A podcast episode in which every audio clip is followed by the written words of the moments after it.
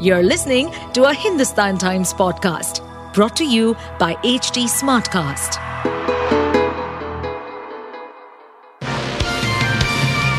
Hello, these are the top news for the day. Good evening. Here are the top stories in your evening news bulletin. Bihar Chief Minister Nitish Kumar was on Friday named the Janata Dal United or JDU national president after Member of Parliament Rajiv Ranjan Singh alias Lalan quit the post, ending days of speculation about his continuation amid reports of a rift.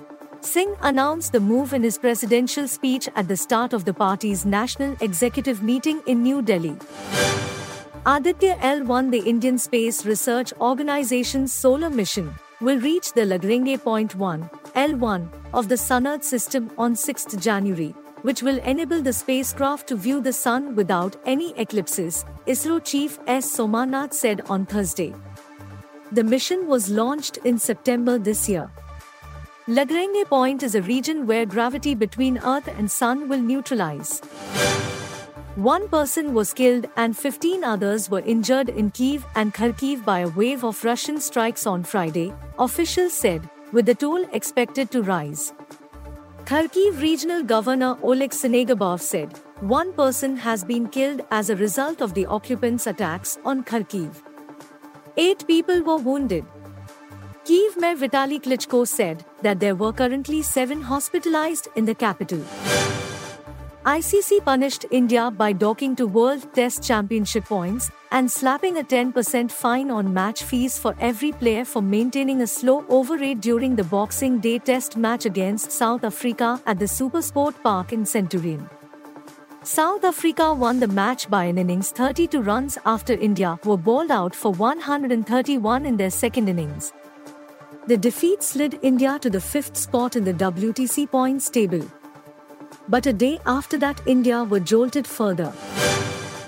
Gary Oldman recently critiqued his performance in the Harry Potter franchise.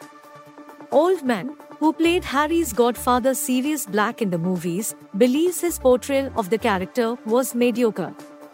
The actor's Apple TV Plus series Slow Horses returned for a third season in November.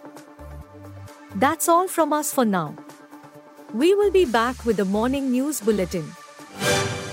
You were listening to the HT Daily News Wrap, a beta production brought to you by HT Smartcast. Please give us feedback on Instagram, Twitter, and Facebook at HT Smartcast or via email to podcasts at hindustantimes.com.